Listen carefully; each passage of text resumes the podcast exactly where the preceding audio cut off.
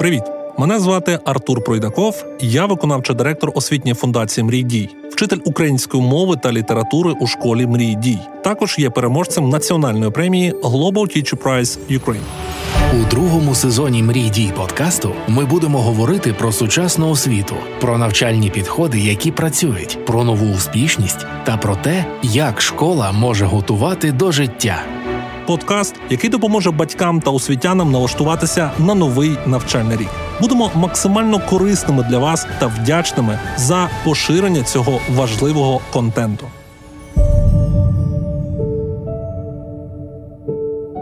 Друзі, всім привіт! Е, раді вітати вас на черговому епізоді подкасту Мрій дій подкаст. Ми говоримо тут про освіту, про виклики перед освітянами. І сподіваємось щиро, що цей подкаст будуть слухати як вчителі, колеги, освітяни, так і батьки, а так можливо наші учні, учениці, які сьогодні долають е, різноманітні перешкоди в процесі освітньому, в процесі навчальному, навчаючись в умовах повномасштабної війни в Україні. Мене звати Артур Пройдаков, е, і ми сьогодні маємо чудову гостю. До нас сьогодні завітала на наш подкаст е, Катерина Булавінова, медична експертка ЮНІСЕФ. Катерино, вітаю вас.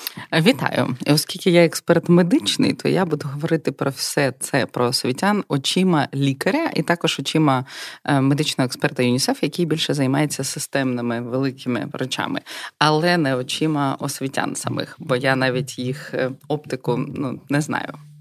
А мені здається, це дуже важливо навіть подивитися на освіту не своїм поглядом, а можливо навіть з медичної точки зору, тому що ми отут в цьому вирі перебуваємо, починаючи з повномасштабної війни, можливо, починаючи з весни 20-го року, коли ковід до нас прийшов, постукав в двері, і ми тут намагаємося знайти якісь певні шляхи порозуміння саме через освіту, через освітні рішення. А можливо, нам треба якраз порада медичної фахівчині. І якраз сьогодні ми з вами про це і поговоримо.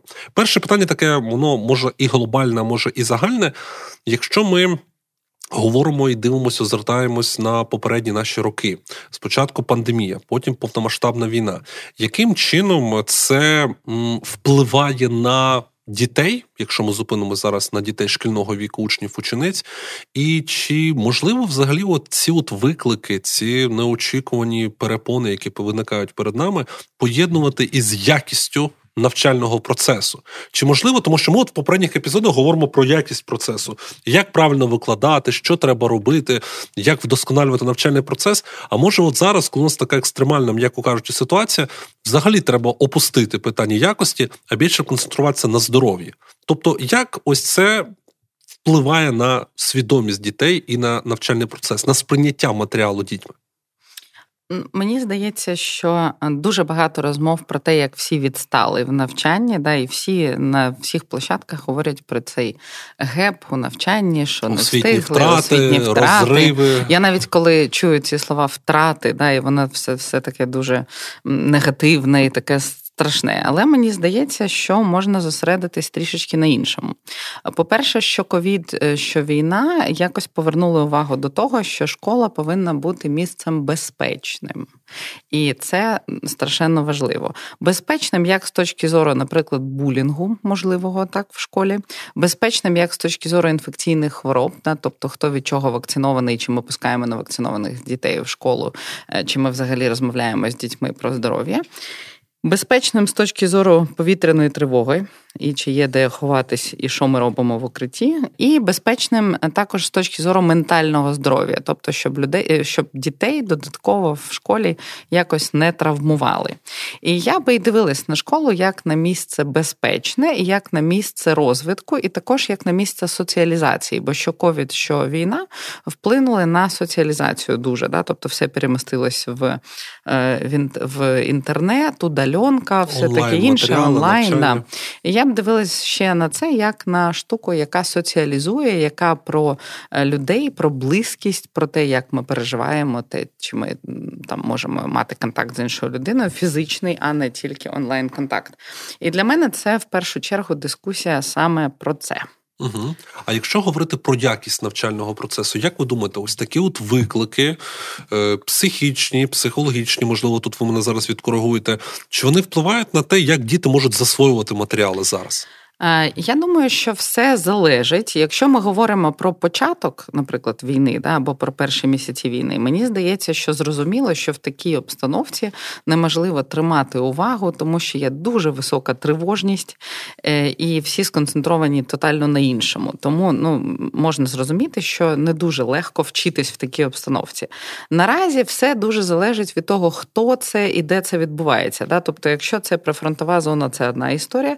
Якщо якщо це, наприклад, Київ, в якому повітряні тривоги безкінечно, це інша історія. Є якісь інші регіони України, в яких не дуже часто бувають повітряні тривоги, і тому там трішечки спокійніше. Ну, візьмемо, наприклад, Закарпаття. Да? Але uh ж, окрім географії і того, що там відбувається з точки зору прямих атак, е, є ще така історія про сім'ю. Чи, наприклад, батько цієї дитини на фронті знаходиться чи ні, е, чи ця дитина пережила втрату, чи тобто ця контекст дитина е, особистого досвіду кожної дитини. Так. І все це впливає на е, учбовий процес, оскільки я завжди відчуваю себе невпевненою, коли йду на якісь ефіри любі. Я страшенно люблю радитись з людьми, які значно розумніші за мене. І тому, коли я їхала на цей ефір, я радила зі Світланою Ройс, дитячою психологінею, яку я дуже поважаю, дуже її люблю. І я з нею радилась. І мені страшенно сподобалась така штука, яку вона сказала, що. По-перше, діти будуть пам'ятати війну по тому, як з ними розмовляли батьки. Угу. Тобто, навіть не завжди вони будуть самі пам'ятати якісь факти, особливо якщо це маленькі діти, але вони будуть пам'ятати то, як про це говорили з ними батьки. І те ж саме я б перевела на школу, бо діти будуть пам'ятати, що саме говорила вчителька, яка для них або вчитель, які для них є рольовою моделлю, можна так сказати, або якоюсь моделлю.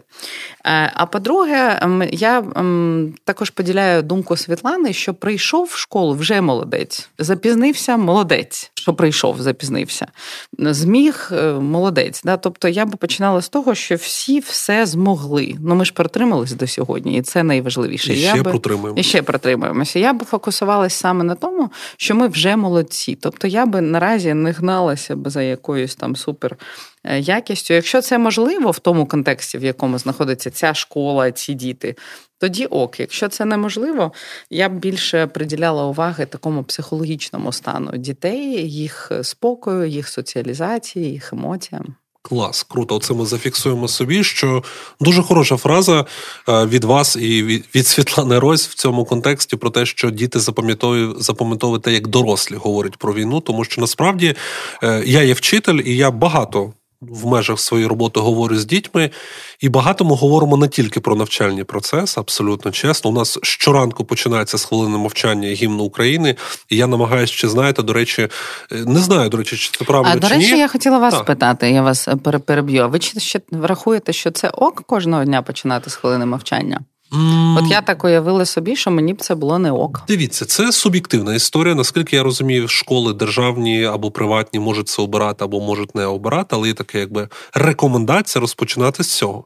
Мені здається, що Можливо, в деяких моментах це не ок, особливо знаєте, в ті випадки, коли ми починаємо урок, а не всі ще діти зайшли до уроку, хтось прийшов пізніше, після гімну, після хвилини мовчання. Але я от хотів ще, до речі, сказати, зробити таке зізнання. Е, я, наприклад, на під час хвилини мовчання, коли у мене є перший урок, я готую таку інформацію е, про якусь людину, яка загинула або, можливо, взагалі е, якусь історію героя чи героїні, які от зараз там віддали життя заради батьківщини, заради того, щоб ми могли здійснювати навчальний процес. І я чесно скажу. Я про це писав і в соцмережах. Я не порадився з психологами, психологинями і з медичними експертами, чи правильно це чи ні. Але я, от коли йде ця хвилина мовчання, я намагаюся наповнити її сенсом, і ця кожна хвилина мовчання це не просто 60 секунд е, тиші, так? А це, от якби я показую якісь певні факти, е, текстовка про ту чи іншу людину.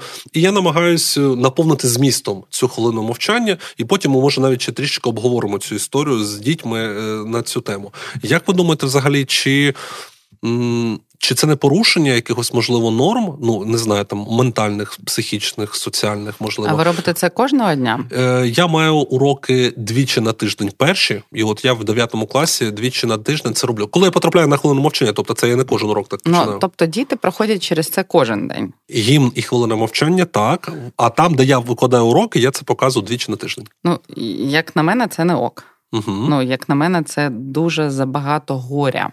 Це дуже забагато. Ну ну це як я на це та, дивлюсь. Тобто, і мені здається, що страшенно важливо говорити з дітьми про втрати, говорити з дітьми чесно про те, що відбувається.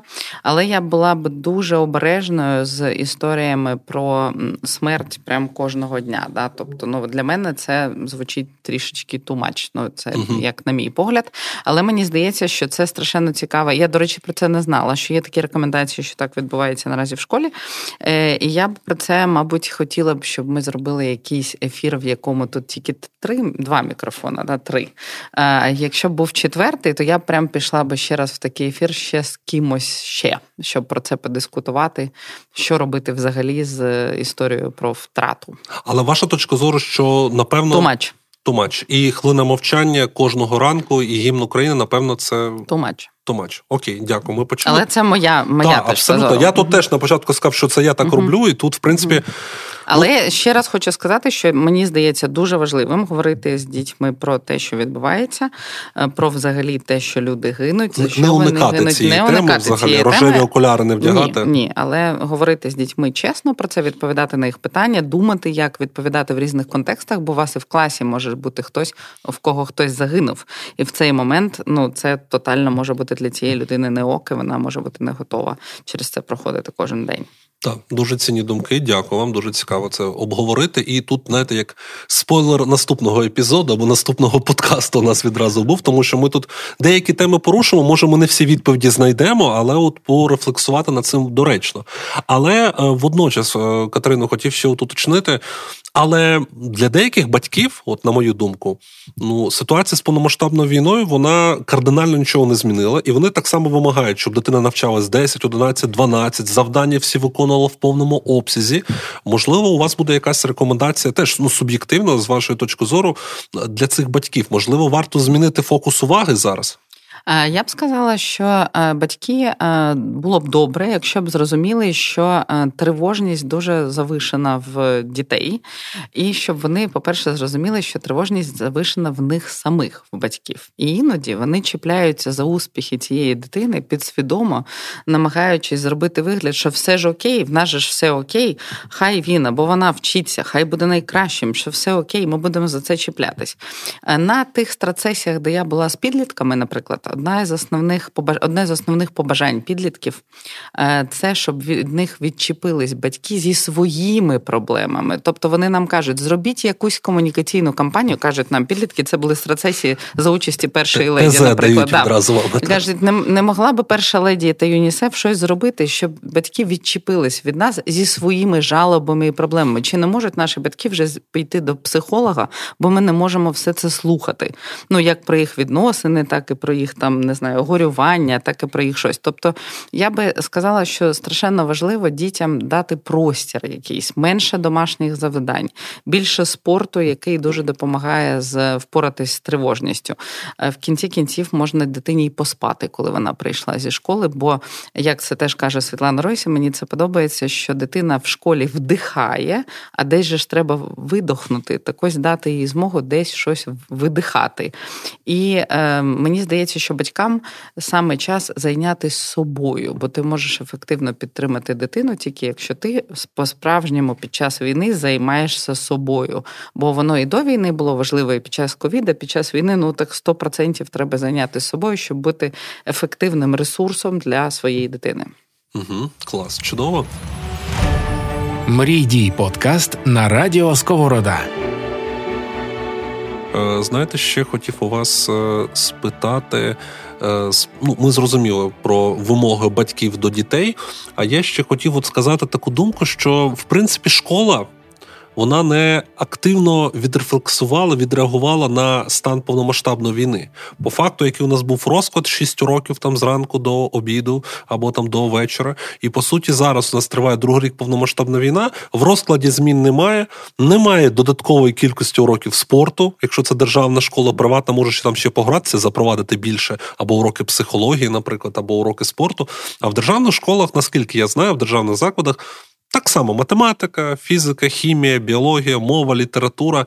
Можливо, тут, на вашу думку, доречно, ну, з боку, зі сторони, так, можливо, доречно Взагалі переглянути функціонування школи станом на зараз. Це тривалість уроку 45 хвилин, перерва 15 хвилин. Можливо, тут треба трішки побавитися, погратися, змінити запровадити якісь зміни. Ну щоб е, психологія, ментальність дітей в цьому плані була в виграшній стороні. Мені здається, що ем, е, знову ж таки психологи, в тому числі та ж саме Світлана Ройс, яку ми згадуємо вже не перше під час цього ефіру, дуже праві про те, е, що дітей потрібно спочатку стабілізувати, а потім навчати. І ось ви, коли кажете про хвилину мовчання вранці, мені не здається, що це стабілізація. Мені здається, що це підіймає ну, тривожність. Да? А якщо, наприклад, це якась руханка на початку або дня, або на початку уроку, або якась смішна активність, активність або щось таке дуже інтерактивне, е, то це буде допоміжним. Якщо ми не можемо, наприклад, додати там тотально якийсь спорт і зробити його більше годинами, можна зробити це такими короткими епізодами на інших уроках, е, на інших уроках, як руханки, як щось таке. І ем, мені здається, що Чим більше інтерактивного такого формату, дискусійного, е, тим також краще з точки зору ментального здоров'я, бо ем, мені здається, що дітям важливо поділитися своїми думками і поділитися своїми емоціями, поділитися своїми відчуттями. Де є цьому місце в школі, наразі я не знаю, бо я не працюю в школі. Е, але мені здається, що це страшенно важливо, і це також те, про що говорили діти з нами на е, різноманітних стратегічних сесіях. Так, е, я погоджуюсь. Ну, у мене є відповідь на це питання. В ідеалі це має бути на уроках, на всіх уроках, але тут для цього мають бути готовими наші вчителі. Які готові запровадити ці зміни на уроках, по-перше. По-друге, вчителі мають бути готовими до того, щоб десь відступити від теорії і дати можливість десь фізичну активність зробити на уроці, тому що ну не всі готові зараз вчителі математики віддати час замість вирішення однієї задачі 5 хвилин пострибати. Тому що деякі вчителі думають, ні, треба 5 хвилин задачу. І тут та прошу е, така, е, така штука. Я згадала, що війна це не привід відмінити дитинство.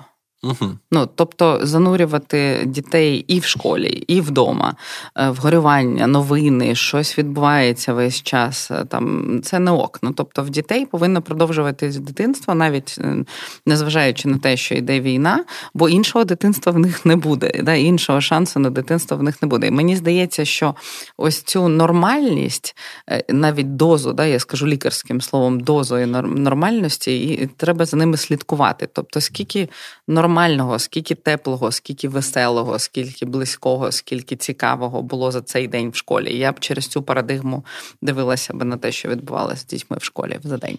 Ну, бачите, і от нова парадигма, новий погляд у нас є, тому що ми зазвичай міряємо, скільки уроків за день проведено, які оцінки заробила дитина, а скільки хорошого у тебе було за день, це питання батьки не дуже ставлять, та і вчителі може це не моніторять. Тому я думаю, що це буде якраз така зона росту для нас в цій ситуації. І сподіваюся, нас будуть слухати і вчителі, колеги, освітяни, і психологи, і фахівці з різних галузей, і батьки в тому числі. І От, можливо, ці думки вони для себе зможуть якраз позичити. Е, Катерино, ви не неодноразово говорили, що ну багато спілкуєтеся з підлітками е, на страцесіях. Ви спілкувалися. Е, деякі моменти ми вже згадали. Е, можливо, от ще якась така рефлексія, чого їм страшенно бракує сьогодні, можливо, навіть в школі. От можливо, ще якісь думки. Діалогу. Тобто вони дуже багато говорять про діалог. І ще мені дуже сподобалось е, під час останньої в нас була така велика увоза, була велика конференція по ментальному здоров'ю, і там була в нас панель з підлітками. І мені е, дуже сподобалася історія про те, що хтось в старших класах угу. хоче, щоб був доступ до ментора якогось, хтось хоче до коуча, а хтось хоче до психолога. І ми ж всі розуміємо, що це все ж таки три різні людини. Ну рідко так буває, що одна людина може в собі все це сумістити, тому що для них важливо зрозуміти надалі куди, що, бо в часи невизначеності не зрозуміло, куди мені йти, що мені робити, з чим, куди розвиватись, на що дивитись. І що ще цікавого про них, що вони не довіряють шкільним психологам взагалі е, стосовно питань конфіденційності, наприклад, вони дуже бояться цього, як то кажуть англійською мовою, confidentiality breach. Е, і вони е, називають навіть шкільного психолога людина-анкетка. Це ми проводили дослідження з ЮНІСЕФом. Е, і тому ем, я би прям дивилась на їх потреби, якщо це приватна школа, яка може собі це дозволити, е, і прям говорила би з якимись класними коучами, менторами про такі програми для дітей, особливо в старших класах, щоб в них було трішечки більше розуміння, як світ. Вибудован навколо них, куди можна йти. Бо зазвичай батьки не завжди, але доволі часто е, вони намагаються щось таке, щоб дитина відтворила, чого сам батько або мати не зробили. Да? І вони їх, наприклад, запхають, реалізували. Да. То давай там ти будеш лікарем, бо я не став лікарем, або давай ти будеш там не знаю, адвокатом, бо я не став адвокатом, або давай ти там підеш в ІТ, бо там багато грошей.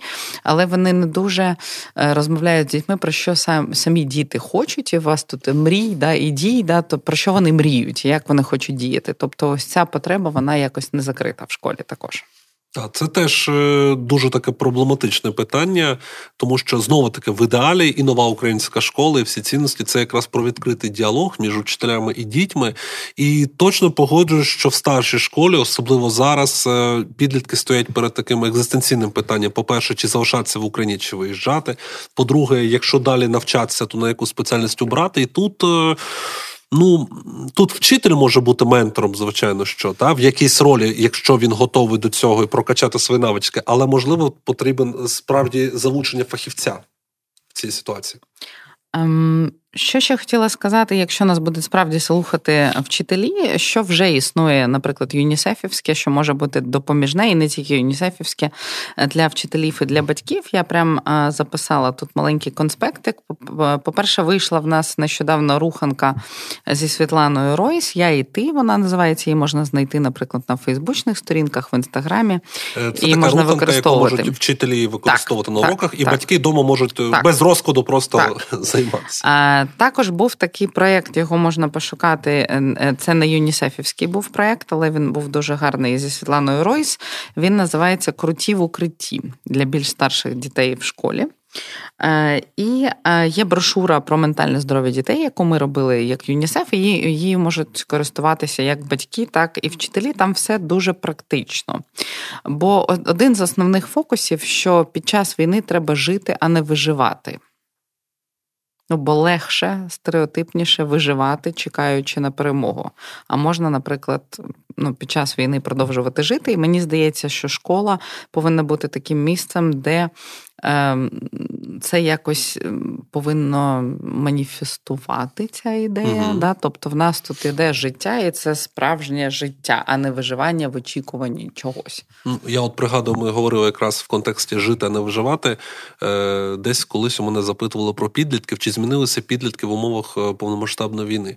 Я сказав, що в принципі якісь зміни певні є, але в 10-11 класі підлітки не змінюються. А мене оточують, а що саме? Я кажу, ну вони хочуть закохуватися, вони хочуть хочуть ходити на побачення, навіть на якісь там нюанси. У них якісь там симпатії виникають в класі в почуття. І це, в принципі, нормально. Ми не можемо цього забирати. Тому, в принципі, те, що не забирати дитинство, і це те, що жити, а не виживати, це важливо. І тут. Не менш актуальною є позиція вчителя в цьому. Тобто, якщо вчитель налаштований на діалог, і, шановні слухачі, сподіваюся, ви це можете зафіксувати. Конструктивного діалогу не вистачає, причому як між батьками, так і дітьми. Відкритого, чесного також. Так, так, угу. от, без рожевих окулярів, і от називати, можливо, речі своїми іменами. І отут. Е, ви вже сказали про деякі інструменти, які може використовувати розроблені ЮНІСЕФом або іншими партнерами.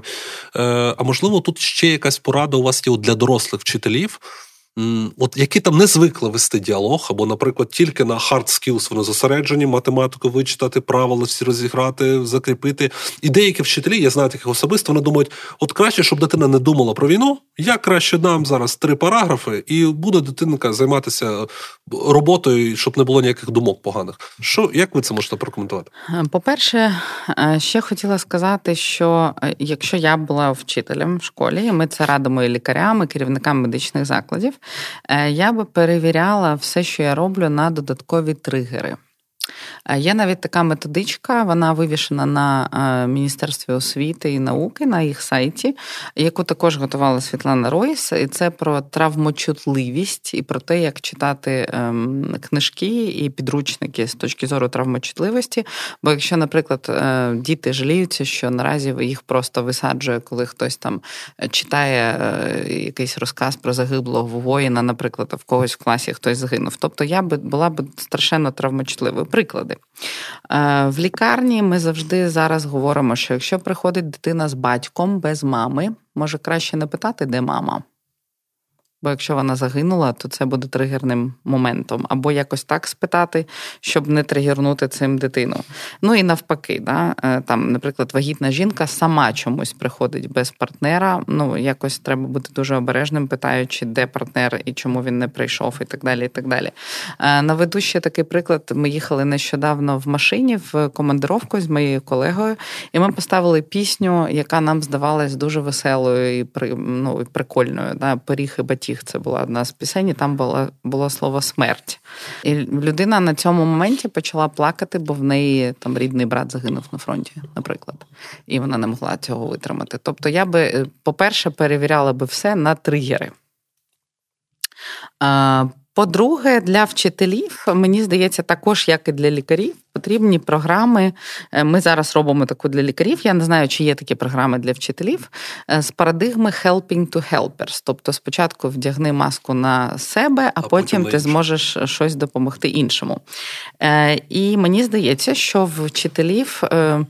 Їм треба зробити доступ до психологічної і психіатричної допомоги. Дуже важлива думка. Мрій дій подкаст на радіо Сковорода. Я би хотів ще от трішки тут акцентувати. Дуже класне зауваження про перевіряти все на тригерність, тому що це, от я я знаєте, я вас слухаю, але сам на себе це проєктую. І ті хвилини мовчання, про які ми згадували, і можливо, десь на уроках літератури я там можу проводити паралелі з сучасністю. Можливо, цього там немає прямих таких зв'язків, а я, але я шукаю ці шляхи і хочу актуалізувати цей твір, вписати в контекст сучасності. І ми говорили про те, що ну вчителі потребують психологів, потребують психіатрів, потребують, можливо, консультацій. Але перед цим трішки раніше ми говорили про те, що у нас є шкільні психологи. Яким діти не дуже, м'яко кажучи, довіряють. І отут е, контраст якраз. Тобто в школі недовіра до психологів, можливо, вчителі перетинаючись з цим психологом, теж ну сприймають його як колегу, не будуть до нього йти консультуватися. Е, а чи будуть вони йти до зовнішнього експерта? Теж питання. Можливо, е, ну нас будуть слухати в будь-якому випадку наші колеги освітяни. Можливо, ви зараз можете сказати, е, чому важливо. Навіщо йти до психолога, і як це може допомогти організовувати правильно процес надалі? Я б розділила це на два потоки. Ем, один потік, я, до речі, повинна була вибачитись за якість своєї української мови, тому вибачаюсь, вона не не така може ідеальна, що я, можна як було вчитель тут філолог, на радіо. поки не не помітив недоліків. Ем, дякую, бо я ж хвилююсь, щоб щось там. Всі слова були поки, правильно підібрані. Поки добре. Ем, я би поділила це на два потоки. По-перше, є ситуації, коли школа е, і управлінці в школі повинні знати, що вони будуть робити. Наприклад, когось щось тригернуло в класі і дитина просто випадає, або вчитель випадає в цей момент в своє щось приватне. Да? В нього хтось загинув, якась втрата, він хвилюється, і щось відбулося. Яка допомога в цій історії? Або відбувається якийсь, наприклад, жорсткий булінг. Діти поділились, наприклад, за якимись політичними поглядами своїх батьків, або там не знаю, ти виїжджав, повернувся, я не виїжджав, і так далі. І так далі. Тобто, як школа, як організм реагує на це саме в плані психологічної психологічної підтримки, чи є медіатор, до якого можна звернутися, чи він справжній медіатор, чи він працює як медіатор, е, що буде робити в цей момент шкільний психолог, чи він підготовлений до такої ситуації, чи є якийсь механізм перенаправлення, якщо, наприклад, ми бачимо, що це потребує якихось більш довгих серйозних інтервенцій. Да? Тобто, наприклад, можна направити людину до зовнішнього психолога, але чи ви просто кажете, ну піди сходи до психолога, або у вас є списочок якихось гарних психологів, психологів і є кошти, наприклад, щоб це сплатити, бо це доволі дорого.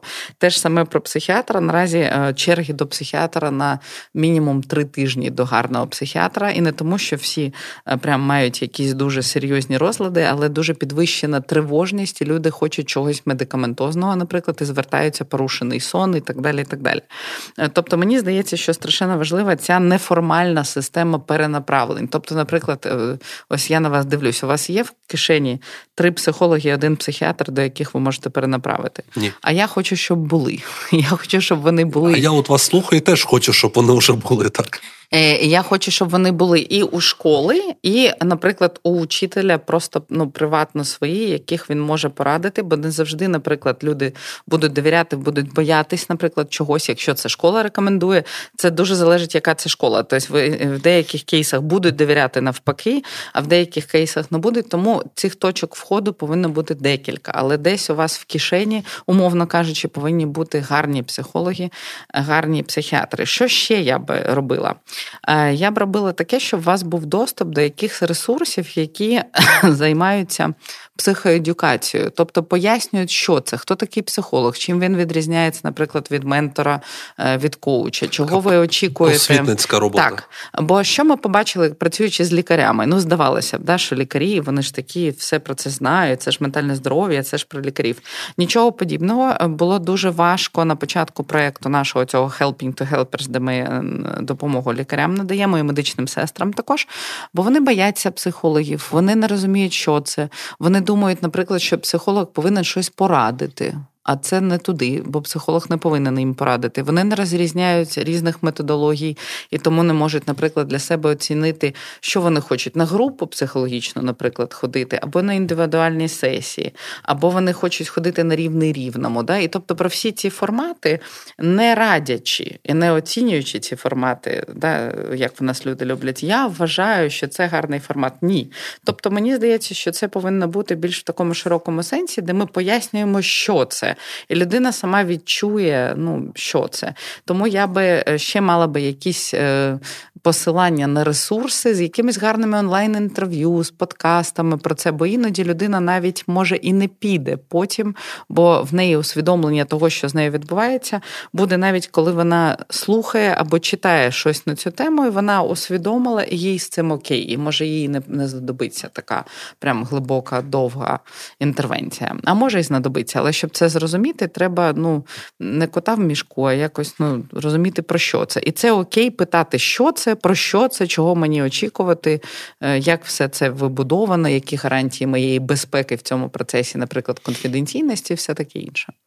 До речі, дуже цікаво, ви сказали про моделі, як школа реагуватиме на такі от психологічні моменти, е, які будуть виникати в процесі, можуть виникати в процесі навчання. або Наприклад, булінгу. можна так. я тут влізу ще. Так, так, Наприклад, давайте. ви дізнаєте, що хтось з батьків загинув під час або обстрілу, або на фронті. Ви відміняєте хвилину навчання на е, хвилину мовчання на скільки? На два тижні, на тиждень, на три? Це питання. Ну, це ж практичне так, питання, практичне правда? питання. І от мені цікаво, чи школа моделює це І чи перше. підуть інші діти на похорон, наприклад? Що будете радити йти чи не йти, і що будете говорити, якщо батьки це обговорюють? Тобто для мене всі ці питання вони суто практичні. Ну я сама страшенно практична як лікар. Та? І для мене всі ці питання про школу вони дуже практичні, бо робити вигляд, що ну нічого не відбувається, це не і ок. не відбудеться. Так, насправді дуже важлива така слушна думка. І я насправді не певен, що кожна школа, або навіть не кожна, що більше шкіл такі сценарії опрацьовують. Чесно, мені здається, що тут моделі немає, є якісь просто правила загальні, і там десь індивідуально, якщо щось станеться, то тоді вже будемо шукати порозуміння. Але можливо, якраз краще шукати ці варіанти заздалегідь і їх опрацьовувати, змоделювати. Але все-таки ще одне питання до освіти: Е, шкільні психологи. Як ви думаєте, чи можливо? Покращити професійну діяльність шкільних психологів в найближчій перспективі, чи це комплексне питання, яке не можна вирішити якимось одними там простими кроками? Якимось Ну, я людина сама по собі доволі жорстка, е, і також приймаю участь в усьому, що стосується реформи в охороні здоров'я, де іноді є жорсткі речі стосовно оптимізації. І мені здається, що це предмет великої дискусії. Чи ми хочемо як держава витрачати кошти кошти на шкільного психолога, чи хоче школа витрачати на це кошти? І якщо так, яка в нього роль насправді, що він робить? І тільки ем, зрозумівши, що потрібно, можна буде зрозуміти, чи можна це якось переробити, е, перезапустити чи ні. Ну, але це ну, моя така позиція, вона доволі жорстка. Так, я почув вас. В принципі, ваша позиція має право на життя, тому що я мав досвід, коли шкільний психолог це, знаєте, продовження педагога-організатора, який десь, коли вчитель не прийшов на урок, захворів, він приходить якесь, ну, проводить анкетування. Це в часи до повномасштабної війни, звичайно, я пам'ятаю так чітко. Десь якусь групу грав з дітьми, десь якась активність, десь якийсь там збір на ялинку, умовно кажучи. І ну, є така доволі велика частина скепсису щодо його дії, щодо професійних компетенцій. Ну, Тому ну, оскільки все це ще й гроші державні, ну в ті часи, коли цих грошей не дуже багато, е, то мені здається, що це предмет прям окремої великої дискусії. Я не кажу, що всі шкільні психологи якісь погані. Та, я теж не кажу. Ми не узагальнимо, ми просто порушимо Але питання. Але в системі ну, треба обговорювати, яка їх роль, якою ми хочемо мати цю роль, ем, і як е, зробити так, щоб перезапустити цей процес якось. Угу, Тому що їхня роль дійсно може бути, особливо зараз, надзвичайно важлива. А, Катерино, підкажіть, будь ласка, якщо вчитель ніколи не ходив до психолога на особисту зустріч, е, як можна змотивувати піти вчителя от вперше на таку зустріч, сказати, чому це може бути важливо для нього? Я б навіть е, не мотивувала людей на це, бо угу. я не вважаю тут точність в словах повинна бути. Я би просто надала людині ем, можливість е, прояснити для себе, про що це, чи їй це потрібно, чи їй це не потрібно. Але я б не мотивувала, бо це. Така тонка річ дуже. Тобто я би хотіла, щоб у вчителів вибір був вибір. Вибір і вибір усвідомлений, коли вони розуміють, про що це. Да? Тобто, наприклад, я б сказала так, що якщо ви погано спите, Е, дуже багато їсте, не можете зупинитись там, деякі шуршать шоколадками по ночах. Якщо ви, наприклад, ем, набираєте вагу раптом, якщо у вас там не знаю, скаче тиск, е, якщо вам тривожно, якщо ви плачете більше там, ніж е, зазвичай, якщо ви почуваєте себе одиноким, якщо ви почуваєте себе якимось весь час неуспішним і не хочете ходити на роботу невмотивованим, то це все причини для того, щоб порадитись як зі своїм сімейним лікарем, бо це може бути суто проявом якоїсь медичної проблеми, про яку ви не знаєте. А також це причина для того, щоб задуматись, яка саме підтримка вам потрібна. Чи це буде психолог, чи ви просто самі, наприклад, зможете зупинитись і якось переробити свій день інакше і подивитись, як вам з цим.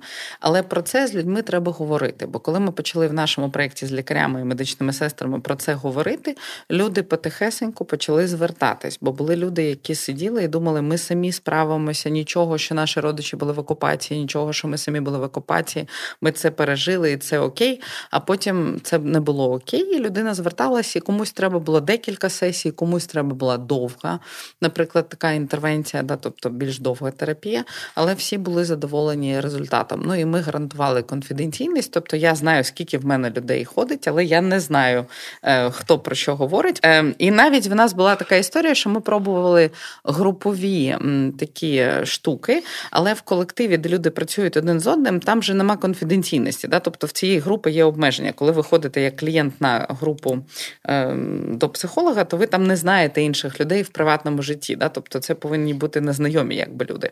А тут ходіли, ходили всі знайомі люди, і там була про психоедукацію більше, і ми побачили, що керівники намагаються це використати як інструменти тімбілдингу, як інструменти прояснення, що теж ок. Ну, тобто, я б ще, будучи в школі, подивилась на колектив, як колектив переживає війну, ем, як лідер переживає війну, яка, ну, які є потреби в лідера, які є потреби в цього колектива, як у групи людей. Угу. У мене ще питання, можливо, воно виходить за. Рамки нашої освітньої тематики, але воно дуже актуально цікаво, особливо за часів повномасштабної війни. Є деякі категорії людей. Одні перевіряють стрічку новин, телеграм-канали, новини ледь не кожні 15 хвилин, що там відбувається, що там сталося. Інші кажуть, е, все, я не можу більше читати нічого, новин ніяких, це мене дратує. Я буду дивитися раз на день, наприклад, там вранці або двічі, вранці і ввечері. Mm-hmm. Деякі кажуть, я взагалі раз на тиждень подивлюсь новини, більше дивитися не буду, тому що це там мені заважає психічно, емоційно, ментально і так далі. Е, як ви тут можете це прокомунікувати так, щоб зберегти своє психічне здоров'я в цей час? Батьки, освітяни, діти. Як тут варто з інформацією працювати? Ем, ну, Для мене правило перше не вдягати це на голову. Вибачте, за сленгове таку, сленгову таку штуку, не вдягати це на голову іншим людям. Якщо ти не можеш себе зупинити і дивишся новини весь час, не треба їх, як це іноді роблять в лікарнях під час е, е, зміни, зачитувати іншим колегам. Ну, бо якщо вони хочуть це читати, вони це будуть читати самі. Якщо вони не хочуть, не треба вмикати телек, наприклад, що він або телефон за якимось там роликом, Експертами. аналітиком, експертом угу. і так далі. Да? Тобто, ну не вдягайте це один одному на голову. Да? Тобто робіть свій вибір самі з дозуванням всього цього. Бо що ми бачимо в медичних колективах, що люди це вдягають один одному на голову, а ті не можуть сказати зупинися, бо якось неловко, особливо якщо це, наприклад, завідувач відділенням, як медсестра йому може сказати, що ви підіймаєте мою тривожність. Тобто я б вела би якісь правила безпеки. Пам'ятаєте, ми на початку говорили про безпечне місце. Да? Е, тобто я б сказала, що в нашій школі телек виключен, ніхто нічого не слухає без навушників, якщо він хоче там щось з телеграм-каналів або звідкись послухати, і не вдягає один одному на голову. Це береже простір один одного. Це б, по-перше, що я б зробила стосовно новин. А вже потім ще би з людиною говорила саме про те, навіщо вона так часто дивиться, яку свою потребу вона вирішує, коли вона 50 разів на день дивиться в ці новини. Це ж про тривожність може сходити і розібратися саме з психологом, наприклад, чому ти весь час там сидиш, ну чого, які свої потреби які ти запити, вирішуєш, да, який в тебе справжній запит. По-друге, ми наразі, коли проводимо тренінги для комунікації для е, лікарів та медичних сестер, ми е, даємо таку одну рекомендацію, дуже, на мій взгляд, важливу, страшенно просту, страшенно банальну. Але мені здається, що вона супер важлива. Коли ви хочете щось приємне сказати іншій людині, наприклад, ви вчитель в школі, але я ну, про вчителів не буду, у вас ідеальний світ, я про наше про медичне. Наприклад, ви дивитесь на людину і ви їй кажете. Ти сьогодні дуже гарна. крапка. Не треба казати, наприклад, що з цією зачіскою ти виглядаєш молодше. Або в цих штанях ти худіше. Бо це токсично. Угу. В нас всі ці халепи відбуваються через ейджизм. Ну, тобто, всі застаріш, тому треба всім бути в цій зачісті молодішим, правда? Е, через. Е, статус, чи ти одружений, чи ти не одружений, чи ти один, чи в тебе є діти, чи ні. Е, або через вагу. Ну, тобто вік, marital статус. І вага це те, про що люди весь час говорять, і гроші іноді. І вони цим роблять таку токсичну атмосферу, що навіть новини з телеграму відступають від цього. Наведу смішний приклад. Моя подруга мені дозволила його наводити їй 40 років. Це про те, як ми наводимо підтримку, даємо один одному. Їй 40 років вона дзвонить своїй подружці, іншій, якій там теж 40 років, і каже їй: щось я так проснулася сьогодні вранці, так мені тривожно, так було мені тривожно. Ну, нормальна ситуація для війни, правда? Ну, мені здається, ну, що ну, ну нормально, так? так? І це її близька подруга. І вона їй каже: Ой, а я думала, що тобі ще це рано за віком, ще ж в тебе клімакс не почався. А це вже шахемат. Ну так я про те й кажу. Тобто, в нас вся ця штука вона дуже була і до війни побудована через страшенно токсичні оціночні речі. Тому що ми наразі радимо для здоровішого такого, ну якогось комфорту в колективі, щоб максимально вріз, урізати всі ці токсичні штуки і бути. Якщо не можете бути позитивним один з одним, будьте нейтральним. Чудово, бути нейтральними. І, взагалі, мені здається, сьогодні ми на подкасті поговорили про важливі питання, важливі теми, які будуть актуальними для освітян, для наших батьків, для учнів, учениць, для широкого кола слухачів. Нарешті ця фраза стає в пригоді тут. І е, якщо ми поступово підбиваючи підсумки нашої розмови, е, триває повномасштабна війна. ніхто, ну. Мудрі люди уникають прогнозів, коли вона завершиться. Та давайте так теж без оціночних суджень. Люди уникають цього. Ем, Ну, але багато хто хоче за щось триматися, за якісь основи, якісь думки мати, принципи, в щось вірити, і це може допомогти їм це все хотів сказати пережити, а не можна не, не, не пережити, а от жити з цими принципами якісніше, можливо, успішніше, спокійніше в часи повномасштабної війни.